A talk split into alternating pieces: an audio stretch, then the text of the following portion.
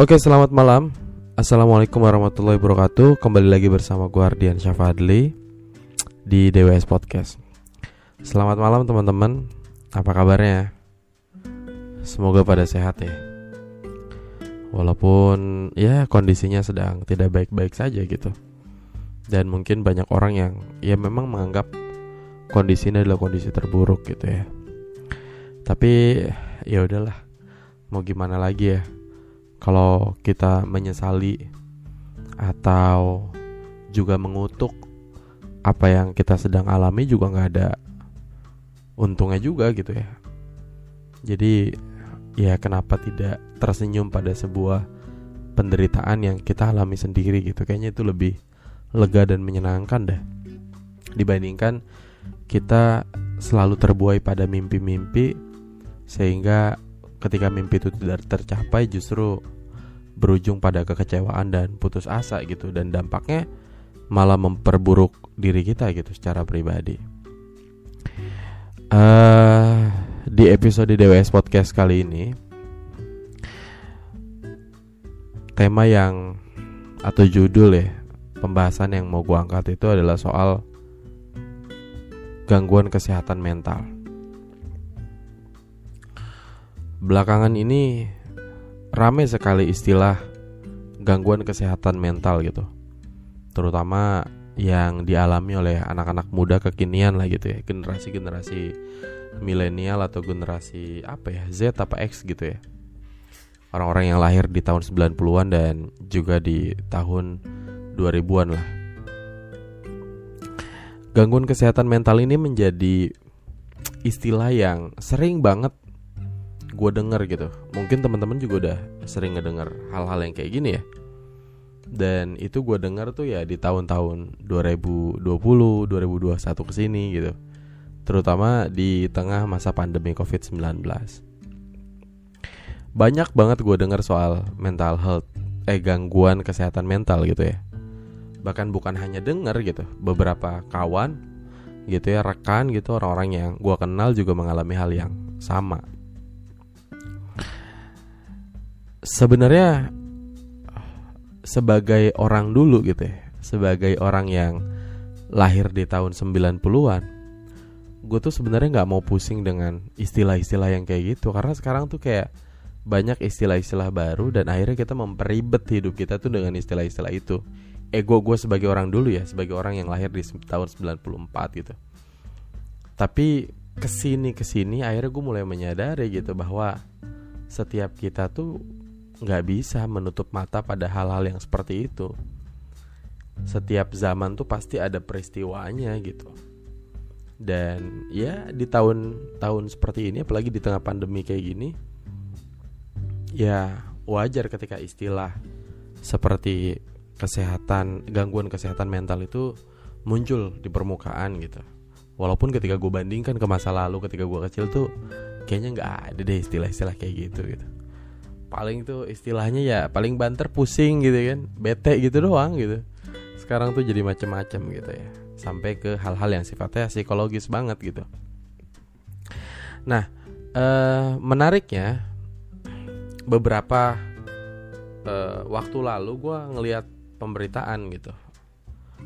Yang sebenarnya dikutip dari sebuah hasil riset dan penelitian gitu terkait eh, peristiwa atau gejala atau fenomena lah ya. Karena kalau fenomena kan eh, dialami atau ya maksudnya dialami oleh banyak orang gitu. Bukan hanya kita doang sekupnya regional gitu ya tapi sekupnya bahkan melintasi batas-batas negara gitu. Mengalami hal yang sama gitu. Jadi memang di tengah pandemi covid saya kayak gini tuh eh, menjadi penyebab utama kenapa banyak orang yang akhirnya mengalami gangguan kesehatan mental Nah, uh, dalam penelitian ya, ini gue bacain aja ya.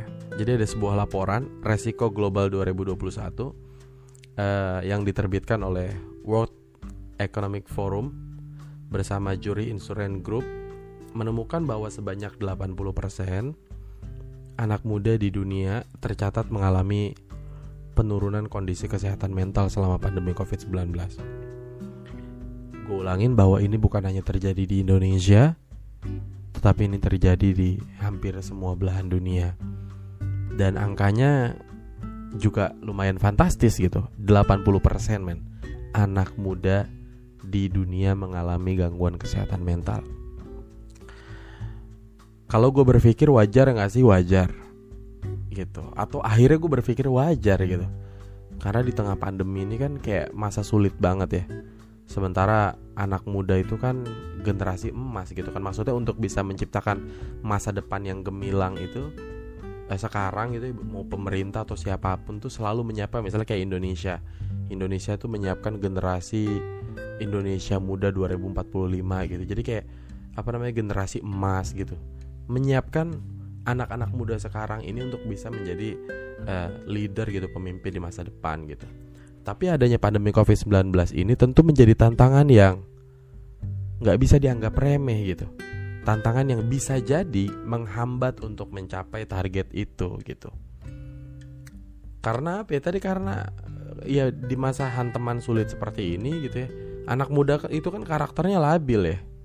Dan di tengah kelabilan itu mereka dihantam dengan begitu banyak kesulitan terutama kayak pandemi kayak gini kan pandemi itu kan efeknya akhirnya jadi domino gitu. Efeknya ke kebijakan. Dari kebijakan tuh ya efeknya ke personal kita masing-masing gitu ya. Kesulitan bicara akses transportasi akses pendidikan bahkan kesulitan akses untuk bisa mendapatkan kesempatan kerja. Jumlah pengangguran tuh makin banyak. Orang yang sudah kerja aja dipecat. Bagaimana anak-anak muda yang baru lulus sekolah, lulus kuliah, mereka punya mimpi pengen kerja di sini, kerja di situ.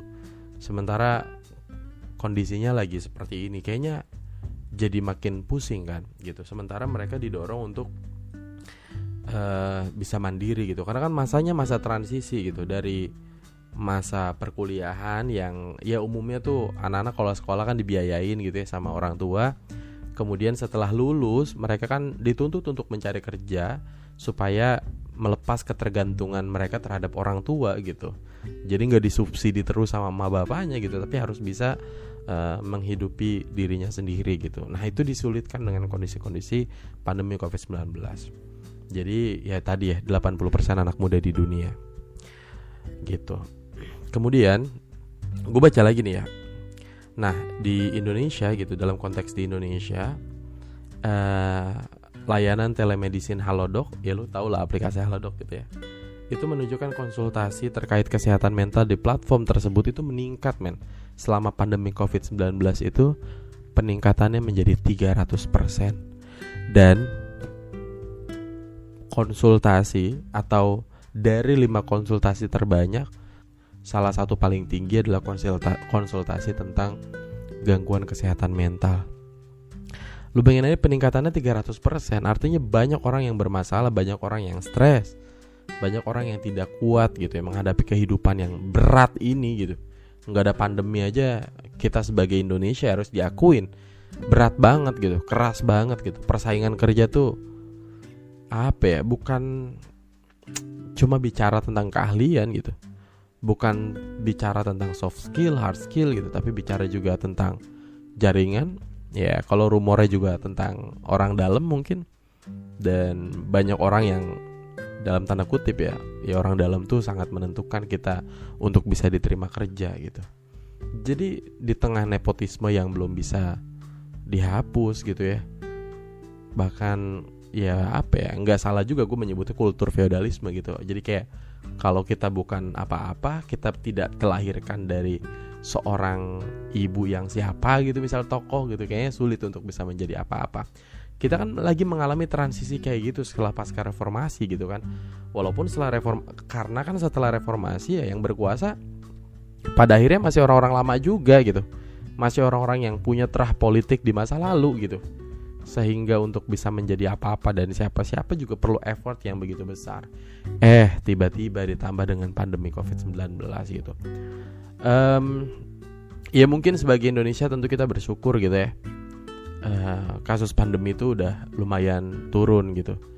Makanya pelonggaran udah di mana-mana, orang sudah kembali beraktivitas gitu. Jadi sudah ada upaya pemulihan gitu ya. Gue sih berharap semoga ke depannya akan selalu baik-baik aja nggak ada gelombang lagi ketiga keempat gitu bener-bener corona tuh mati gitu benar-benar hilang dari peradaban muka bumi ini gitu sehingga kita bisa hidup tenang dan damai dan memulainya dari awal lagi um, gua yang awalnya jadi biasa-biasa aja gitu ngedenger istilah gangguan kesehatan mental akhirnya juga menjadi khawatir khawatir terhadap diri gua khawatir terhadap teman-teman gua gitu keluarga, saudara dan orang-orang yang gue kenal gitu. Ada gue merasa terpukul sih. Jadi kayak ada salah satu teman gue, dulunya tuh temen satu pesantren. Dia walaupun ada kelas gitu, udah lama gue nggak ketemu gitu ya selama gue kuliah gitu. Dulunya gue bareng terus sama dia gitu. Kabur juga ke rumah dia, gue kenal sama orang tuanya, bokapnya, nyokapnya gitu. Wah dulunya tuh normal banget gitu, bahkan diidolakan oleh banyak perempuan gitu. Tapi baru-baru ini tiba-tiba dia datang gitu ke kosan gua dan ngomongnya jadi ngablu gitu ngomongnya jadi ngablu ngalor ngidul masa dia bilang ke gua tuh tiba-tiba datang pengen bikin bandara coba dia datang pengen bikin negara baru dia peng datang pengen bikin sistem kenegaraan baru coba. Dia datang pengen bikin mobil terbang coba. Maksud gua apa sih gitu? Tapi di satu sisi gua aneh gitu. Tapi gue tahu dan gue paham kalau dia tuh lagi ya lagi stres gitu. Lagi ya mungkin kena juga gitu ya gangguan kesehatan mentalnya gitu. Sampai sedemikian parahnya gitu. Ya buat gue secara sebagai teman sebagai sahabat tentu terpukul lah gitu mau berapa banyak lagi teman-teman gue yang akhirnya eh, nggak uh, kuat gitu menerima kerasnya kehidupan gitu. Dan yang paling gue khawatirkan adalah gue juga sih secara pribadi gitu. Gue sendiri gitu ya. Karena ya gue tidak mengaku bahwa diri gue kuat gitu. Gue juga selemah itu gitu. Dan gue tipikal orang yang selalu belajar tentang sebuah kehidupan. Ketika gue dikecewakan pada apa pun gue akan belajar untuk supaya tidak ada pengecewaan pengecewaan lagi di kemudian hari gitu. Makanya nggak tahu ya gue menghadapi kesulitan apa pun tuh sekarang lebih realistis aja sih. Gue lebih menganggap bahwa gue bukan siapa-siapa diri gue bukan apa-apa gitu. Jadi lebih menerima apa pun uh, kondisi kehidupan yang gue alamin. Kayaknya itu akan lebih damai dah buat gue ya gue akan lebih santai gitu. Gue tuh tipikal orang yang akhirnya tidak melawan arus. Karena banyak sekali pembelajaran yang gue dapetin ya udah gue tuh sama seperti ikut aja gitu. Kayak air mengalir ke mana gitu aja sih sebenarnya. Nggak perlu neko-neko nggak perlu repot-repot gitu. Karena gue selalu percaya bahwa di uh, kemudian hari gitu pada sesuatu hal yang gue tidak pernah expect apa pun gitu. Maksud tidak pernah gue harapkan apa pun ke depannya gitu itu adalah sebuah kejutan yang akan menyenangkan gitu iya gak sih? Dan gue sih selalu percaya bahwa rencana Tuhan tuh jauh lebih baik gitu. Dan apa pun yang Tuhan berikan di kemudian hari itu sangat misterius sehingga sifatnya sangat surprise gitu. Ya kan? Kalau misalnya deh lu ulang tahun gitu terus ulang tahun lu tuh tiba-tiba dirayain dan tanpa sepengetahuan lu lu pasti akan kaget dong. Ya kan kaget wah gitu bahkan momen itu bakal jadi hari yang sangat mengesankan buat lu ya kan tapi beda ceritanya ketika lu ulang tahun, tapi lu udah tahu nih bahwa lu akan dirayain, lu akan diceplokin, ya lu seru gitu. Tapi kayaknya nggak mengesankan itu nggak sih? Jadi nggak surprise gitu. Iya kan? Jadi lu lebih ke antisipasi, wah kira-kira gue diceplokin gak ya harus apa gitu. Dan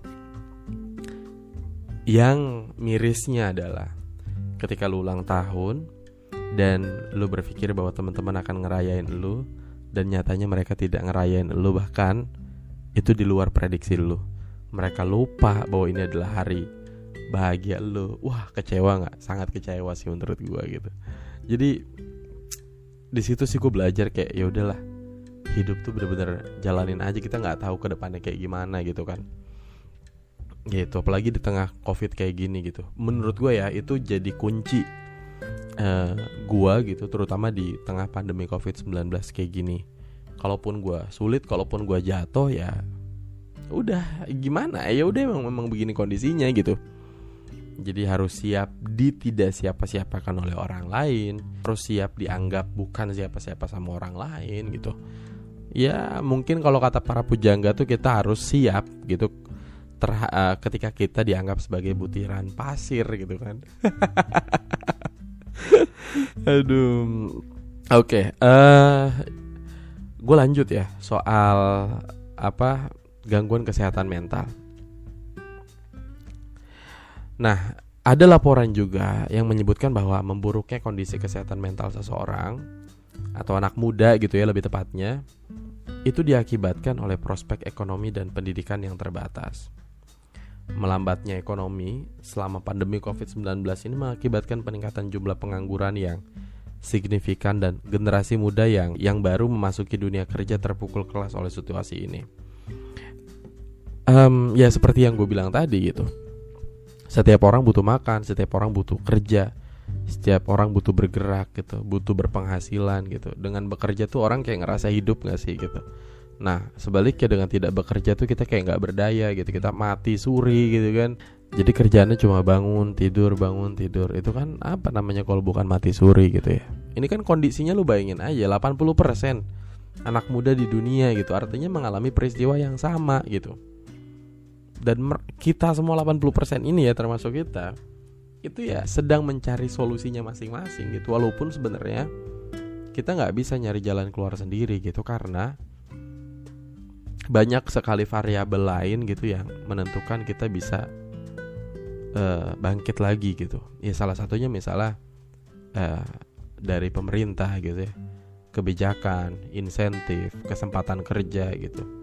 Ya mereka-mereka lah yang sebenarnya merumuskan itu semua gitu untuk kemudian kita bisa terserap gitu. Makanya ya pemerintah misalnya memikirkan untuk supaya perusahaan-perusahaan di luar negeri itu datang ke Indonesia sehingga buka pabriknya di sini gitu ya menggunakan sistem padat karya gitu yang melibatkan orang banyak gitu ya kayak pabrik-pabrik garmen. Itu kan akhirnya banyak pekerja-pekerja kita tuh yang terserap gitu untuk perusahaan itu gitu kan. Walaupun sebenarnya kita nggak bisa berharap penuh gitu bahkan berharap pun sama pemerintah ya nggak bisa lah. Tapi kita bisa mendorong setiap kebijakan gitu ya solusi-solusi konkret apa yang bisa diberikan oleh mereka gitu. Karena kan sebenarnya pemerintah juga punya tanggung jawab yang besar gitu. Mereka dipercaya gitu kan dipilih dan harusnya bertanggung jawab untuk memberikan kesejahteraan gitu. Dan sebenarnya eh, efek dari keterpurukan ini juga sangat domino gitu. Ketika pengangguran makin banyak gitu ya tingkat pen, uh, tingkat pengangguran di Indonesia makin banyak artinya sedikit sekali uh, penyerapan tenaga kerja itu juga akan berdampak terhadap penurunan ekonomi gitu ya, kesejahteraan masyarakat, pendapatan per kapita gitu.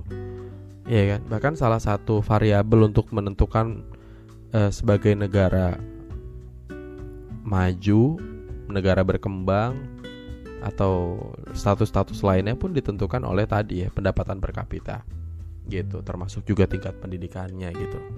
Nah, selain soal pengangguran gitu, juga soal keterbatasan pendidikan.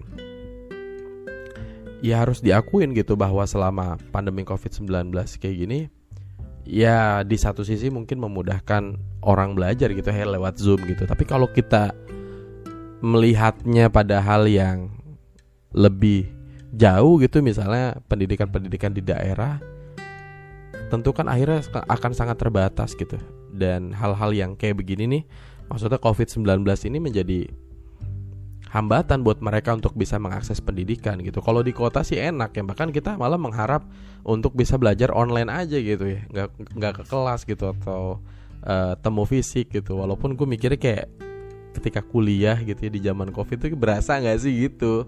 Soalnya yang gue gue kan belum pernah ngalamin kan, maksudnya pas gue kuliah tuh ya bener-bener fisik 100% jadi kayak seru aja gitu lebih kenal sama teman gitu bisa ketawa-tawa gitu. Jadi emang menyenangkan lah. Nah eh, di daerah-daerah gitu itu dia menurut gue ya persoalan pengangguran dan persoalan pendidikan aksesnya itu menjadi sesuatu hal yang serius gitu. Masalah yang mereka harus hadapi itu gitu. Iya kan kalau pandemi covid kayak gini kan membutuhkan jaringan, membutuhkan zoom, membutuhkan internet, membutuhkan alat perangkat elektronik, HP, laptop gitu. Banyak orang-orang daerah yang tidak memiliki hal kayak gitu, terbatas dengan itu gitu ya aksesnya gitu.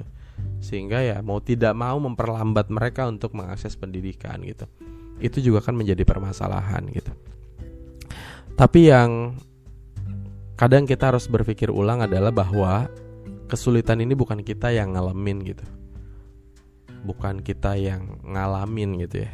Bukan hanya Indonesia tetapi ini menjadi gejala di seluruh dunia gitu dan dihadapi oleh anak-anak muda di Irlandia misalnya. Ya kan di Vietnam di Australia di Atambua. Eh Atambua mah NTT ya maksudnya di iya sama juga mengalami hal yang kayak gitu gitu dan di banyak negara termasuk di Argentina di Roma di Italia gitu mengalami hal yang sama. Tentu harapan kita adalah supaya ya pemerintah tuh secara kebijakan tuh bener-bener uh, konkret gitu ya tidak tumpang tindih gitu sehingga uh, manfaat dari kebijakan itu bisa dirasakan gitu. Ya dari kebijakan itu kan akhirnya uh, kasus covid jadi menurun pembatasan akhirnya jadi dilonggarkan mobilitas akhirnya jadi jalan kembali gitu. Ya kan masyarakat akhirnya jadi sehat lagi olahraga pikiran tenang gitu. Buat gue salah satu hal ya, penyebab uta, uh, penyebab menjadi seseorang menjadi stres itu karena ya mereka dipaksa untuk hidup di satu ruangan gitu di satu tempat gitu dengan dibatasi ruang geraknya gitu. Dan itu ya pandemi gitu. Ya kan? Ketika tinggi tingginya kasus pandemi bagaimana tidak gitu? Setiap kita tuh dilarang keras misal untuk keluar kecuali uh, ada kegiatan-kegiatan yang mendesak. Itu pun keluar penuh dengan pembatasan gitu kan. Nggak boleh nongkrong nggak boleh ngopi dibatasin banget lah pokoknya gitu. Akhirnya ya memaksa kita untuk ada di kamar gitu ya di rumah nggak ngapa-ngapain nggak ketemu teman gitu. Kadang ya di satu sisi kangen gitu. Ya kan? Di sisi lain juga ya gitu bete juga gitu kan. Kalau di kamar gitu mau ngapain gitu tapi ini adalah sebuah fenomena ini adalah sebuah peristiwa gitu yang pada akhirnya gue yakin covid ini bakal jadi sebuah apa ya cerita sih ya buat gua gitu ya buat teman-teman yang merasakan zaman ini gitu ya menjadi cerita yang bakal diceritakan lagi gitu ke generasi-generasi kita selanjutnya. Ke anak-anak gitu kan ke cucu segala macam gitu bahwa dulu tuh kita pernah mengalami hal yang susah banget gitu jatuh banget terpuruk banget gitu semoga ini bisa menjadi pelajaran buat kita semua sih mungkin itu saja pembicaraan gue tentang gangguan kesehatan mental. Terima kasih. Mohon maaf kalau ada salah-salah kata. Gue Ardi. Mungkin gue akhiri podcast ini. Dan jangan lupa untuk mendengarkan podcast-podcast di DWS Podcast selanjutnya di episode-episode selanjutnya karena rencananya di minggu depan gue mau tag podcast lagi bareng-bareng sama Pak Farhan gitu ya sama Bibiu gitu. Kebetulan uh, Pak Farhan mengiyakan gitu bisa gitu secara waktu dan jadwal gitu untuk datang ke Ciputat habis itu baru gue datang ke Bibiu gitu. Dan Bibiu ini kemarin baru buka warung kopi tapi dari warung kopi dia langsung banting setir lagi ke uh, jualan mie ayam gitu. Mie ayamnya namanya mie ayam ceban kalau nggak salah. Yang bener-bener literally harganya ceban gitu. Oke terima kasih. Wassalamualaikum warahmatullahi wabarakatuh